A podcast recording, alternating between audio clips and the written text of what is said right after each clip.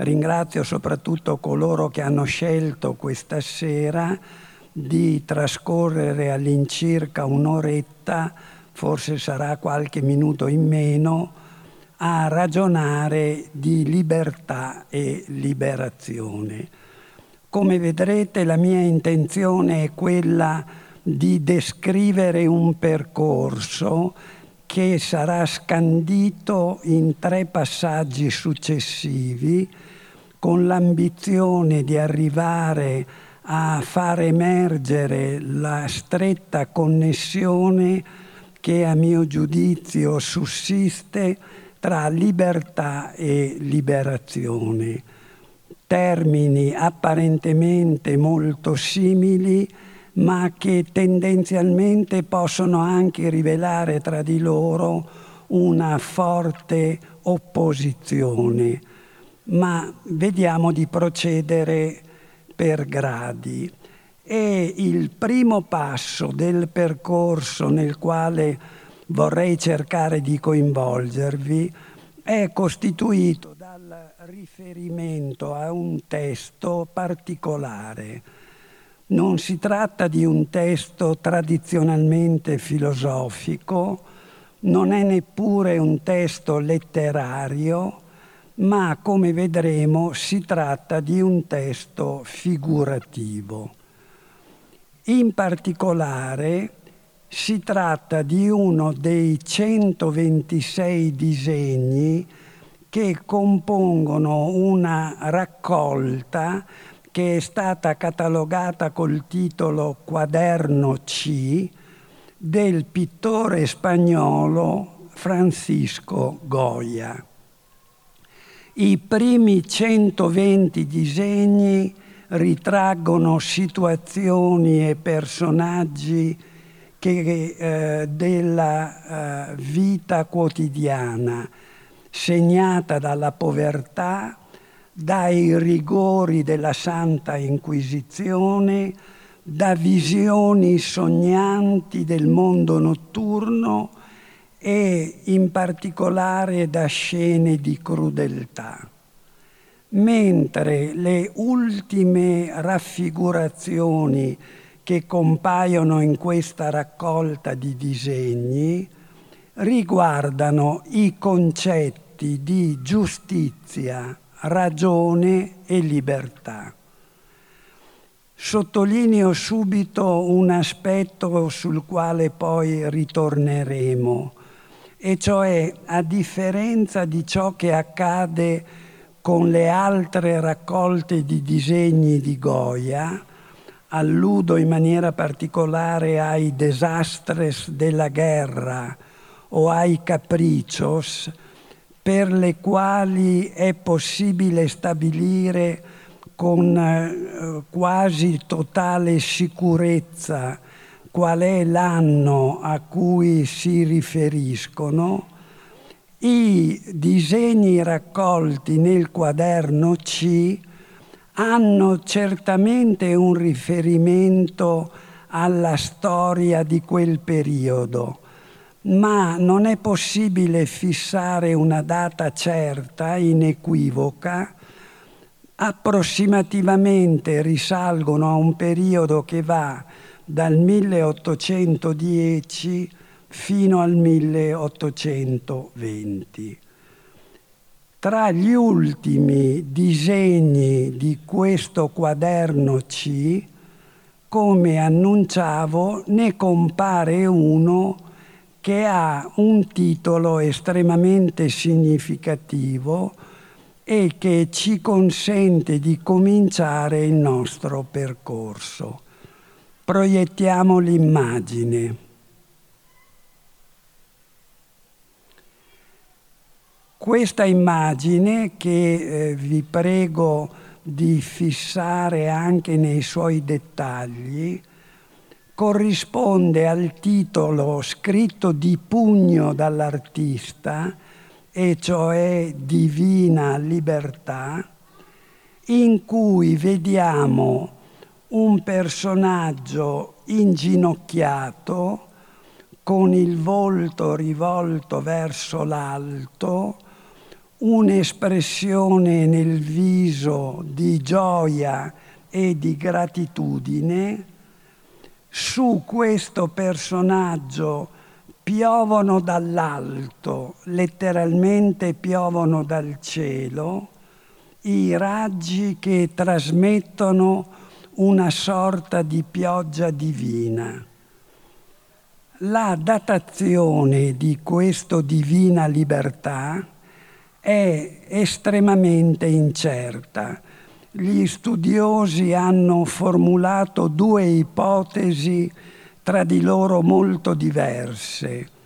La prima, probabilmente la più accreditata, fa risalire questo disegno al triennio 1820-1823 in stretta connessione con un evento della storia politica spagnola dell'epoca particolarmente significativo, perché per iniziativa di Rafael Riego viene instaurato in Spagna in quel periodo, 2023, il periodo detto del triennio liberal, dove venivano introdotte una serie di riforme ispirate ad esempio al pieno ripristino della libertà di stampa e di pensiero. Se il riferimento di questo disegno è davvero il triennio liberal, noi potremmo dire che si tratta di una esaltazione, di una celebrazione di quel periodo di riforme alle quali Goya guarda con sollievo dopo l'oscuro periodo della restaurazione voluta dal sovrano Ferdinando VII. Una seconda ipotesi di interpretazione è da un certo punto di vista opposta rispetto alla prima che ho menzionato.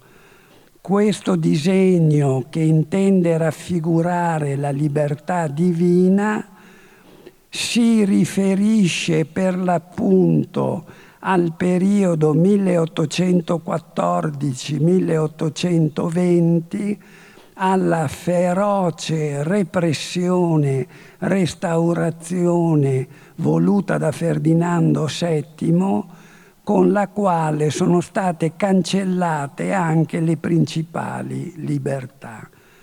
Da questo punto di vista, se il disegno intorno al quale stiamo ragionando si riferisce a questa fase della storia spagnola, c'è una evidente intonazione pessimistica nel senso che si alluderebbe alla divina libertà in mancanza della libertà umana, brutalmente cancellata dalla violenta restaurazione del sovrano.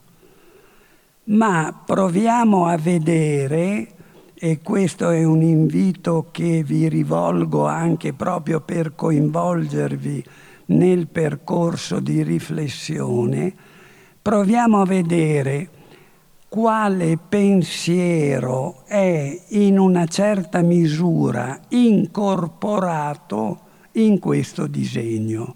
Cioè, per dirla un po' più semplicemente, che cosa vuol dire questo disegno? Che segna un momento particolarmente importante nella vita e nell'attività artistica di Goya.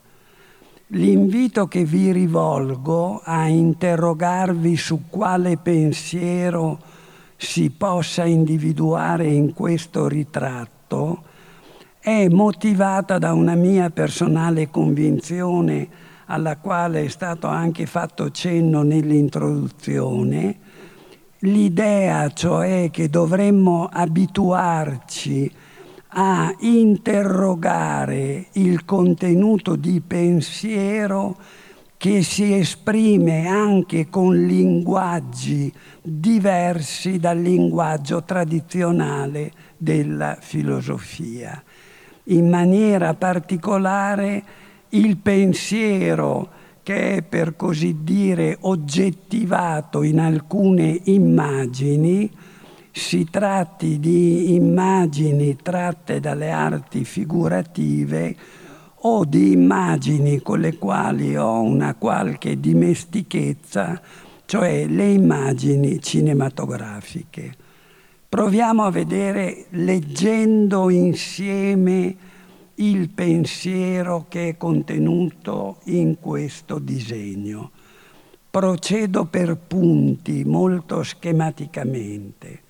Il punto primo, la libertà, che è il tema del festival e in larga misura anche della mia relazione, compare qui come dono divino, come ciò che giunge dall'alto viene dall'esterno, provocando la felicità di colui che la riceve. Seconda annotazione, la libertà non è attingibile con le risorse di cui dispongono gli uomini. Può essere ricevuta come dono diretto di Dio, ma non è oggetto di una acquisizione da parte dell'uomo. Se voi osservate le braccia aperte del personaggio ritratto e soprattutto le mani vuote, sembrano simboleggiare l'assoluta indigenza del personaggio dicono che la libertà non si raggiunge con le sole forze dell'uomo, anzi dicono qualcosa di più, che la libertà può essere solo donata, non può essere conquistata perché l'uomo non ha la capacità di acquisirla può solo attendere che cali dall'alto come pioggia divina. Vi sarebbe un altro dettaglio che meriterebbe di essere approfondito, la cui interpretazione è tuttavia molto più controversa. Ai piedi del ritratto che ritrae il personaggio notate la presenza di un calamaio e di una penna. Gli eh, interpreti hanno formulato diverse ipotesi per spiegare questo dettaglio, non si è giunti ad una interpretazione concordata. Quella che a me sembra essere la più plausibile è che la penna e il calamaio abbandonati, perché sono abbandonati, suggeriscono l'idea di una libertà che si è cercato di ottenere mediante la scrittura, ma che è rimasta quantomeno incompiuta vi sarebbe anche una postilla che però in questa fase mi limito ad accennare. Eh, se voi osservate, qui la libertà compare come liberazione. Il personaggio ha il volto sereno e soddisfatto come chi è stato reso partecipe di un processo di liberazione conseguito attraverso il dono divino della libertà. Bene, possiamo eh, fare basta con l'immagine. perché abbiamo da fare il secondo passaggio. Vi preannuncio subito che i passi del nostro itinerario saranno tre. Abbiamo completato il primo, cominciamo col secondo. Il disegno di Goya a qualunque data specifica effettivamente corrisponda, coincide, lo avrete certamente notato, dal punto di vista della storia culturale d'Europa, con il periodo di superamento dell'illuminismo per il sopravvento di una sensibilità e di una cultura ispirati al romanticismo.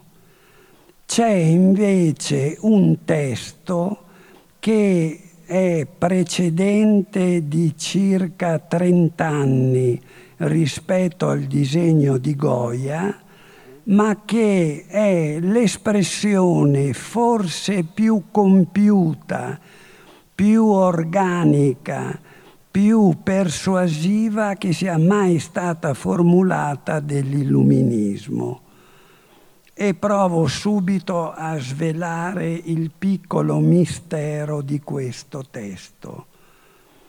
Si tratta di un testo che eh, mi viene da definire anomalo e vedremo subito perché.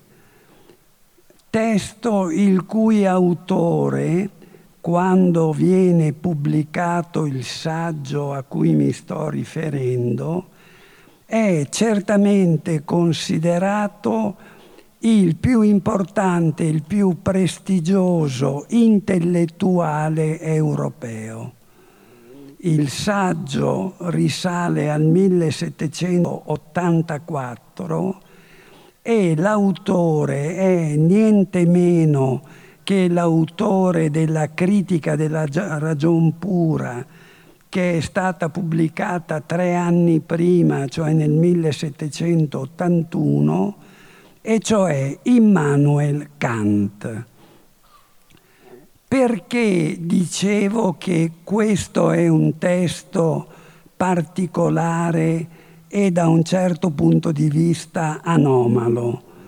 Risulta subito evidente se in termini estremamente succinti, non vi spaventate, ricostruiamo le vicende storiche che sono alla base di questo saggio kantiano.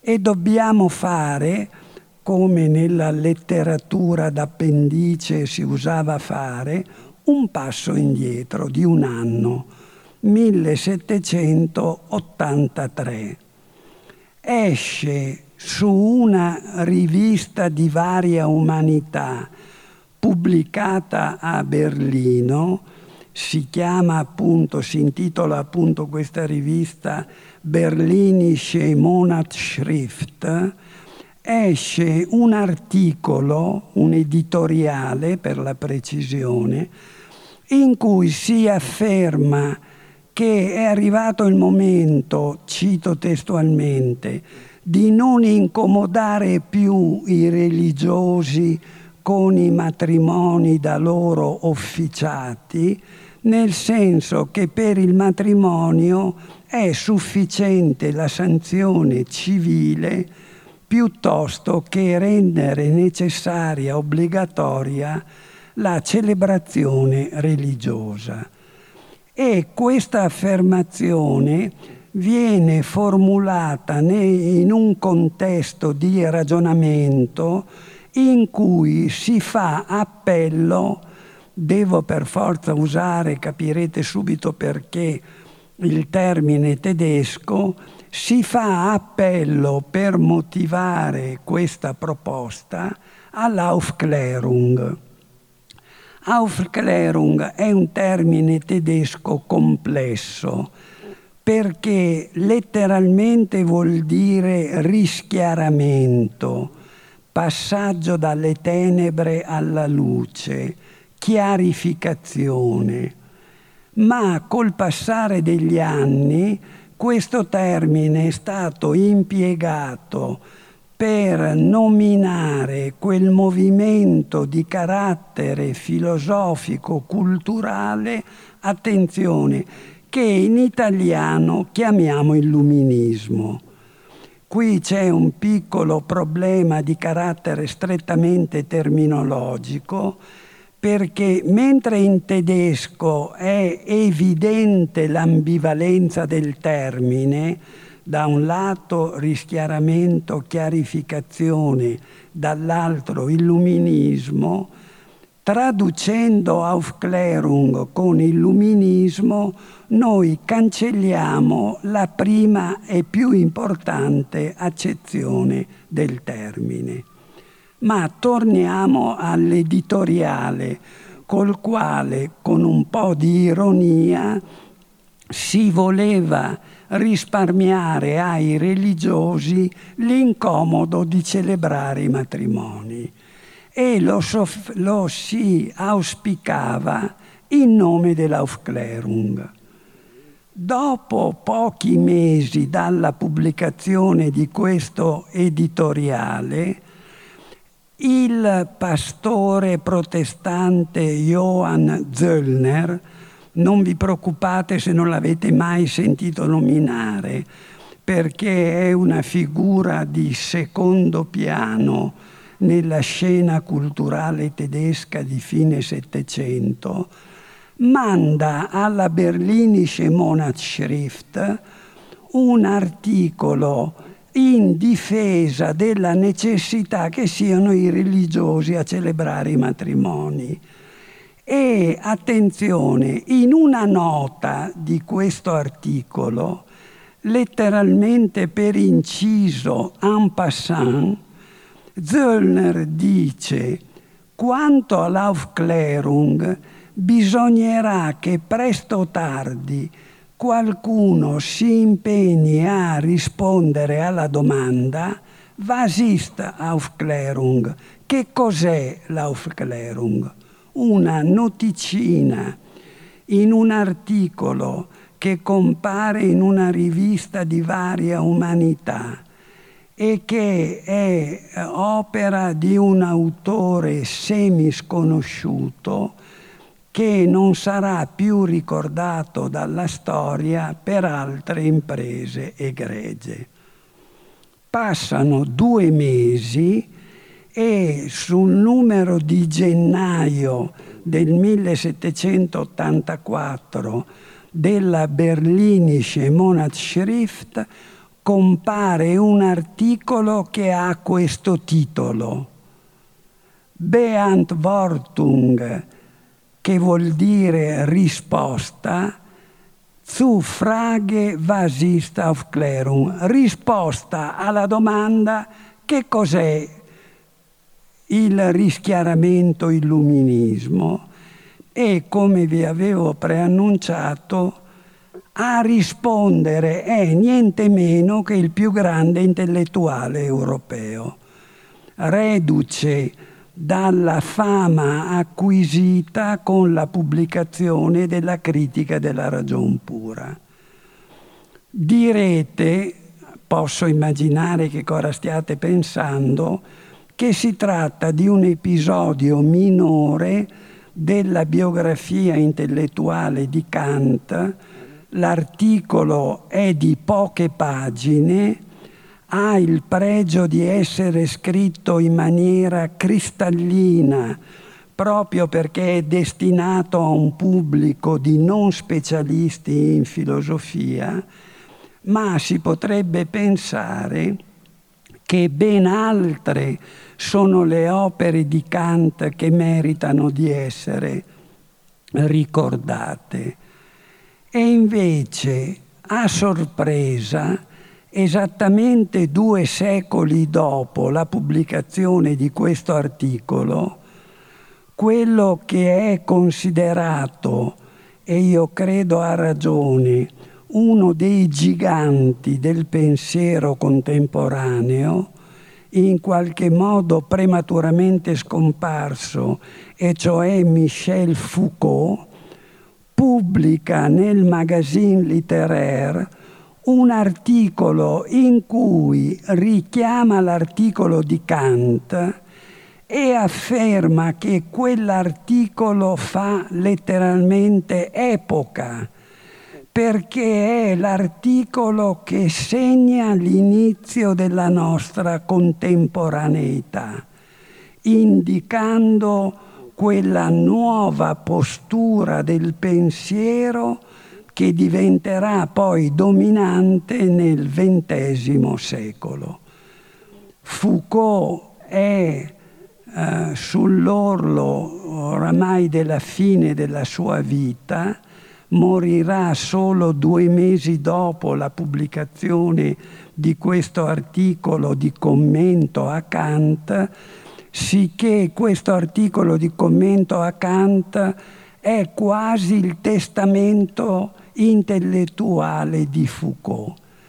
A sorpresa, un mese dopo, un altro grande protagonista della scena filosofica europea del XX secolo, in questo caso tuttora vivente, cioè Jürgen Habermas, riprende il saggio kantiano dell'84, condivide totalmente il rilievo adesso riconosciuto da Foucault e aggiunge che questo saggio è letteralmente una freccia scagliata nel cuore del presente. Insomma, Foucault e Habermas, che notoriamente fra loro non avevano buoni rapporti, evitavano anche di incontrarsi in convegni o in altre occasioni, dissentono su tutto, ma sono concordi nel ritenere che questo minuscolo contributo kantiano fa epoca, è epoch making, segna una vera e propria svolta decisiva con la quale inizia l'età contemporanea. Non lo so se sono riuscito a stuzzicare almeno un po' la vostra curiosità, Devo dire che quando mi è accaduto alcuni anni fa di leggere i saggi di Foucault e di Habermas, non avendo ancora letto il saggio kantiano, mi sono precipitato a leggerlo perché queste affermazioni così impegnative mi avevano convinto che quel saggio doveva contenere un orientamento talmente innovativo da meritare questo riconoscimento. Se mi seguite ancora per qualche minuto, provo a ricapitolare schematicamente, nella maniera più piana e comprensibile, i passaggi salienti di questo saggio. L'esordio è fondamentale perché nella sua lapidarietà riassume il contenuto del saggio e l'esordio è Aufklärung. Johann Zöllner voleva che qualcuno gli spiegasse che cos'è l'Aufklärung. Benissimo, lo faccio io, dice Kant, per cui il saggio si intitola Risposta alla domanda che cos'è l'Aufklärung e il saggio comincia con la risposta. Aufklärung ist Ausgang. L'Aufklärung è la fuoriuscita. Punto. Chiederete voi, come, così come mi sono chiesto io, la fuoriuscita da cosa? Ecco, il ragionamento di Kant si snoda nei seguenti passaggi. L'Aufklärung e cioè il processo mediante il quale passiamo dalle tenebre alla luce, rischiariamo i nostri concetti, raggiungiamo la chiarificazione concettuale, questo processo coincide con la fuoriuscita dalla minore età. E che cosa ci costringe a restare nella minore età? Se non applichiamo il rischiaramento. Kant è estremamente reciso. Ciascuno di noi, indipendentemente dalla sua età anagrafica, è ancora minorenne se si fa condizionare da due vizi capitali, la pigrizia e la viltà. Vizi capitali che lo dissuadono dal diventare veramente maggiorenne e che lo costringono, bellissima la metafora kantiana, come un bambino nel girello in cui i genitori lo pongono nel timore che possa cadere. Quando, dice Kant, qualche caduta può essere perfino salutare, a condizione di reagire all'autorità di coloro che vorrebbero risparmiarci, cito testualmente, la fastidiosa occupazione di pensare e dicono lascia che ci penso io alla tua anima, alla tua dieta, alla tua ricchezza, ai tuoi comportamenti. E con questa delega ai tutori che esercitano la loro autorità con precetti e divieti, si resta minorenni a vita. Come uscire dalla minorità? Se questo è il quadro, se siamo minorenni fino a che accettiamo che altri pensino al posto nostro, se siamo minorenni fino a che lasciamo prevalere la pigrizia e la viltà, come si può uscire da questa condizione, visto che l'Aufklärung è una fuoriuscita? E Kant è estremamente chiaro nell'indicare qual è la fuoriuscita. Non è, e con questo molti di voi resteranno delusi, non è e non può essere una rivoluzione quando Kant scrive questo saggio, ricordate 1784, mancano cinque anni alla rivoluzione francese e secondo molti commentatori Kant percepisce i presagi di ciò che sto per accadere ma è estremamente perentorio nell'escludere che l'Ausgang, la fuoriuscita, il diventare maggiorenni possa essere acquisito mediante una rivoluzione. Perché? Perché, dice Kant, la rivoluzione illusoriamente può dare l'impressione di creare condizioni di autentica libertà, ma solo perché prepara l'avvento di un nuovo dispotismo. Non è quindi la rivoluzione la via attraverso la quale ottenere la liberazione. La via della liberazione è detta attraverso un'espressione kantiana compendiosa che ciascuno di noi diventi Selbstdenker, uno che pensa con la propria testa, che non si fa indicare da altri mediante divieti e precetti quello che deve fare, che non si lascia costringere nel girello da bambini solo per paura e per viltà. La liberazione ci può essere soltanto se rivendichiamo il diritto dovere di usare liberamente le nostre capacità intellettuali.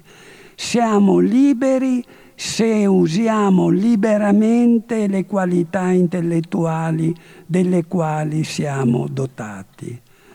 Ecco questo piccolo, apparentemente insignificante saggio kantiano apre alla riflessione del Novecento, segna una discontinuità rispetto al passato, soprattutto ci dice in che cosa consista il procedimento di rischiaramento nelle nostre idee, in una fuoriuscita, nella Ausgang, nel venir fuori dai vincoli, dai legami, dalle catene che altrimenti ci imprigionano.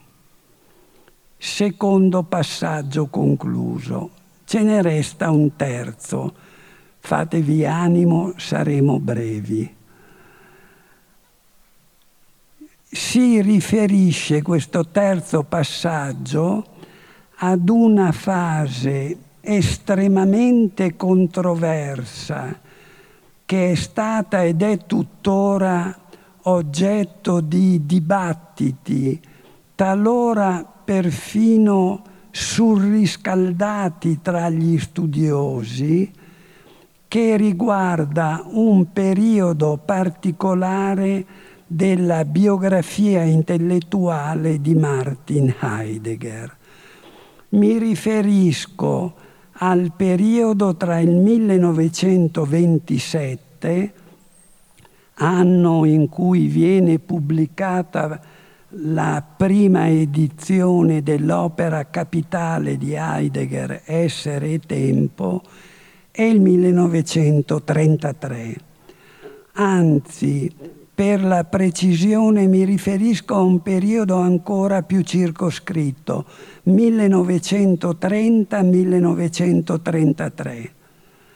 Dal punto di vista teorico si può dire che Heidegger sia letteralmente ossessionato da un testo sul quale ritorna continuamente mediante cicli di lezioni, conferenze, seminari, scritti di varia natura.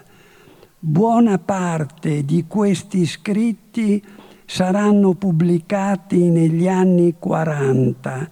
Uno di essi viene pubblicato nel 47 contestualmente all'opera di Heidegger intitolata Lettera sull'umanismo. Ma la trattazione più ampia, più organica, più compiuta e lasciatemelo dire, lo vedrete, più emozionante è quella che troviamo nel testo che viene pubblicato molto più avanti nel tempo, che raccoglie le lezioni di Heidegger del semestre invernale 1931-32. Qual è l'argomento di tutti questi scritti, di questa attività che dicevo sembra ricorrere in maniera ossessiva. È il mito della caverna di Platone a cui Heidegger aggiunge una lettura straordinariamente innovativa del sofista di Platone. Purtroppo il tempo corre e io ho ancora pochi minuti non posso quindi soffermarvi su un punto che almeno però enunciativamente propongo alla vostra attenzione.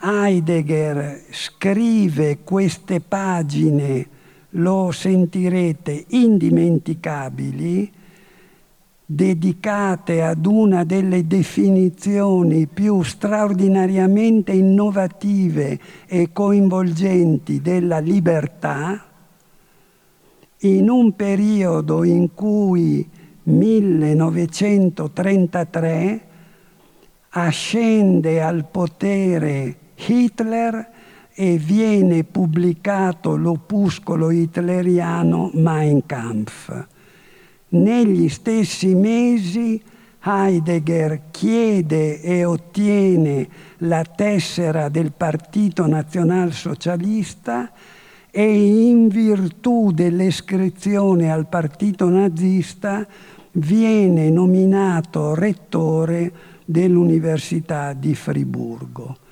È vero, questa iscrizione dura solo sei mesi e non viene rinnovata. È vero, Heidegger, trascorsi questi sei mesi, si dimette dal rettorato. Resta tuttavia stridente, direi perfino misterioso, come sia possibile scrivere pagine di tale intensità teoretica sulla nozione di libertà e di liberazione, chiedendo contestualmente la tessera della formazione politica che aveva calpestato violentemente tutte le libertà. Ma procediamo con ordine. Vi dicevo, il testo heideggeriano si presenta come un commento estremamente puntuale. Direi che Heidegger riesce a estrarre dal testo platonico il meglio della sua concezione della libertà senza sovraimprimere nulla, ma attenendosi fedelmente al significato platonico.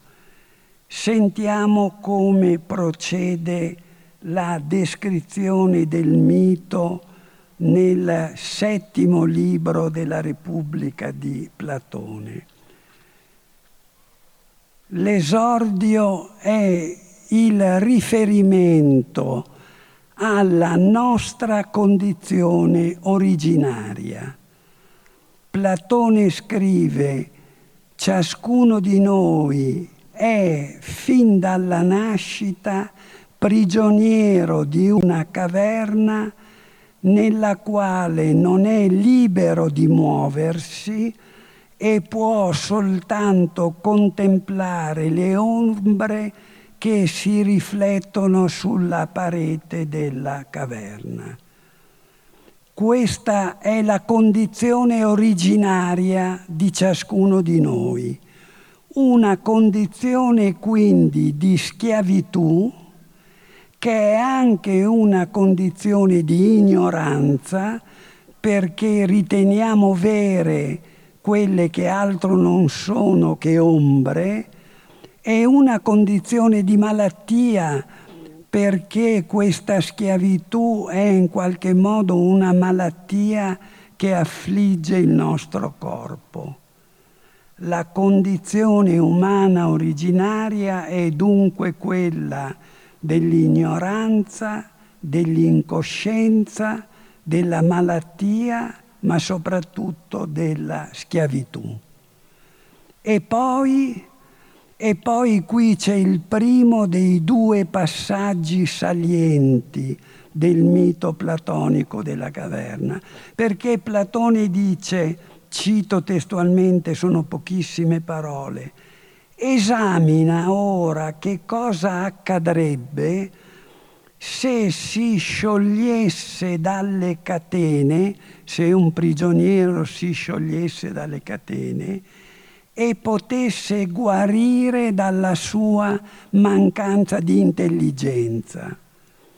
Supponi che qualcuno sia sciolto e venga costretto repentinamente a levarsi in piedi, a voltarsi e a girare lo sguardo verso la luce. Proviamo a fare dei primi commenti. Come è noto, Platone non precisa come possa avvenire lo scioglimento. Dice, supponi che all'improvviso un prigioniero si sciolga.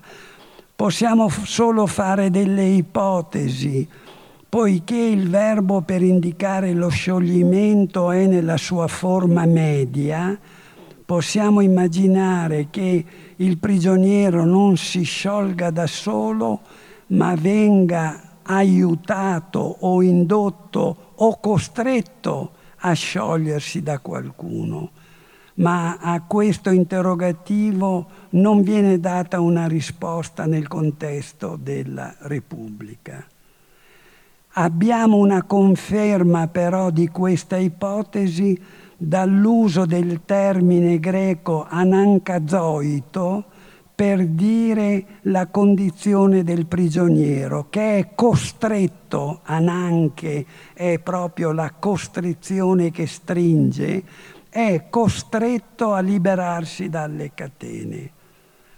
Ma il punto più importante è un altro il percorso di fuoriuscita, vedete la Ausgang kantiana, il percorso di fuoriuscita dalla caverna è un percorso in cui si salda il passaggio dalla non conoscenza alla conoscenza, dall'errore alla verità, questo percorso coincide con il percorso che conduce dalla schiavitù alla liberazione. Vi è quindi, ve lo segnalo poi, semmai lo possiamo riprendere, una identità o una forte coincidenza tra verità e liberazione. È la verità che ci libera è la verità che è essa stessa liberazione. Ma c'è un secondo punto che è ancora più importante e su questo devo chiedere davvero la vostra attenzione perché è il fulcro del ragionamento che stiamo costruendo. La liberazione e quindi per ciò che abbiamo detto l'accesso alla verità non si compie affatto quando il prigioniero esce dalla caverna. È quello che tanti commenti intellettualmente pigri o letteralmente fuorvianti hanno sostenuto cioè che il mito della caverna descrive l'itinerario che porta dalle ombre della caverna allo splendore della luce del sole fuori dalla caverna. E il percorso di liberazione e di acquisizione della verità finirebbe qui. Ma basta leggere i passaggi successivi del testo platonico.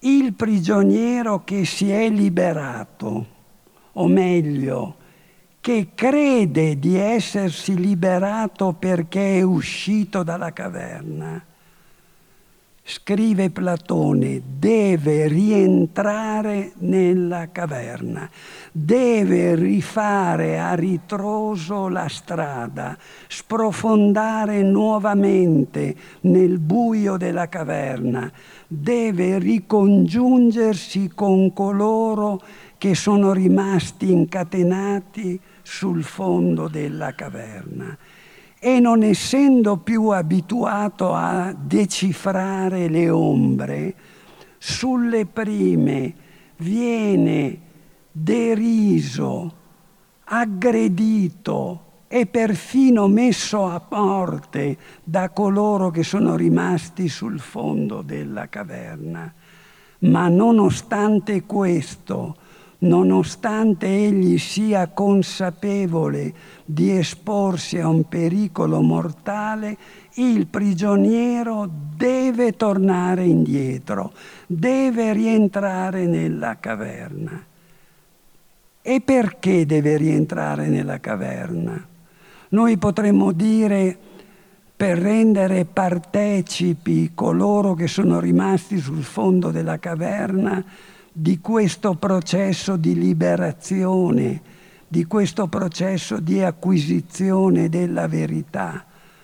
Forse anche c'è questa componente, ma non è la ragione fondamentale per la quale il prigioniero che si è liberato o crede di essersi liberato deve rientrare nella caverna. Sentite un brevissimo ma cristallino brano di Heidegger che spiega in maniera incontrovertibile perché il prigioniero deve rientrare nella caverna. Con la pura e semplice ascesa verso il sole, la liberazione non è giunta affatto alla fine con l'ascesa verso il sole, la liberazione non è compiuta, non è giunta alla fine. E aggiunge Heidegger, la ridiscesa nella caverna non è un divertimento aggiuntivo che il presunto libero possa concedersi così, per svago, magari per curiosità, per provare che cosa si presenta dell'esistenza nella caverna vista dall'alto. Non è così. Non è per curiosità che il prigioniero torna indietro. Non è perché vuole vedere da un'altra prospettiva le ombre della caverna. La ridiscesa nella caverna è essa soltanto il compimento autentico del diventare liberi, per una ragione fondamentale che è il succo della mia relazione, perché la libertà non è soltanto l'essere liberati dalle catene, perché l'autentico essere liberi è essere liberatori dal buio è essere liberatori degli altri. Siamo liberi soltanto se siamo capaci di diventare attivi liberatori degli altri.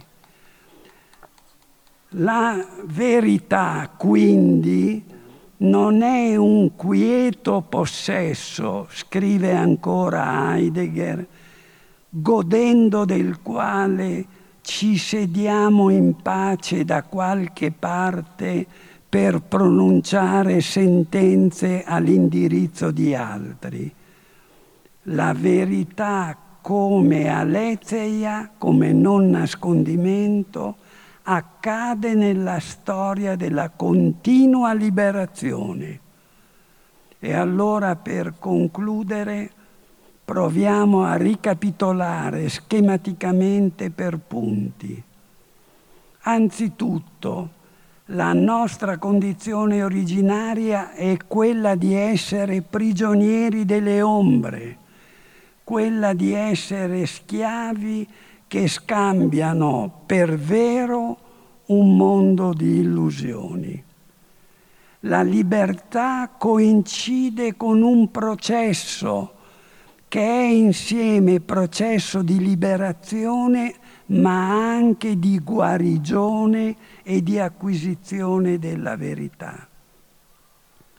La libertà non è uno stato, una condizione statica raggiunta una volta per tutte, ma coincide con la liberazione. Libertà è diventare attivi liberatori dal buio. Con questo monito che mi permetto di rivolgere soprattutto ai più giovani, il nostro percorso può dirsi compiuto. La libertà, la vera libertà, quella che non si riduce ad essere mera licenza, quella che va oltre le sterili distinzioni tra libertà di e libertà da, quella che invece salda insieme il piano teoretico della ricerca della verità col piano pratico della libertà morale, non piove dal cielo come accade nel disegno di Goya. Se vogliamo raggiungerla, non possiamo limitarci a riceverla in ginocchio, a braccia aperte, con le mani vuote.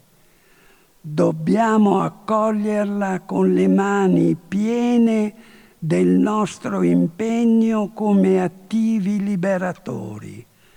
Non si esce dalla caverna da soli. La libertà di chi ritenga di poter godere il privilegio da solo è apparente e ingannevole.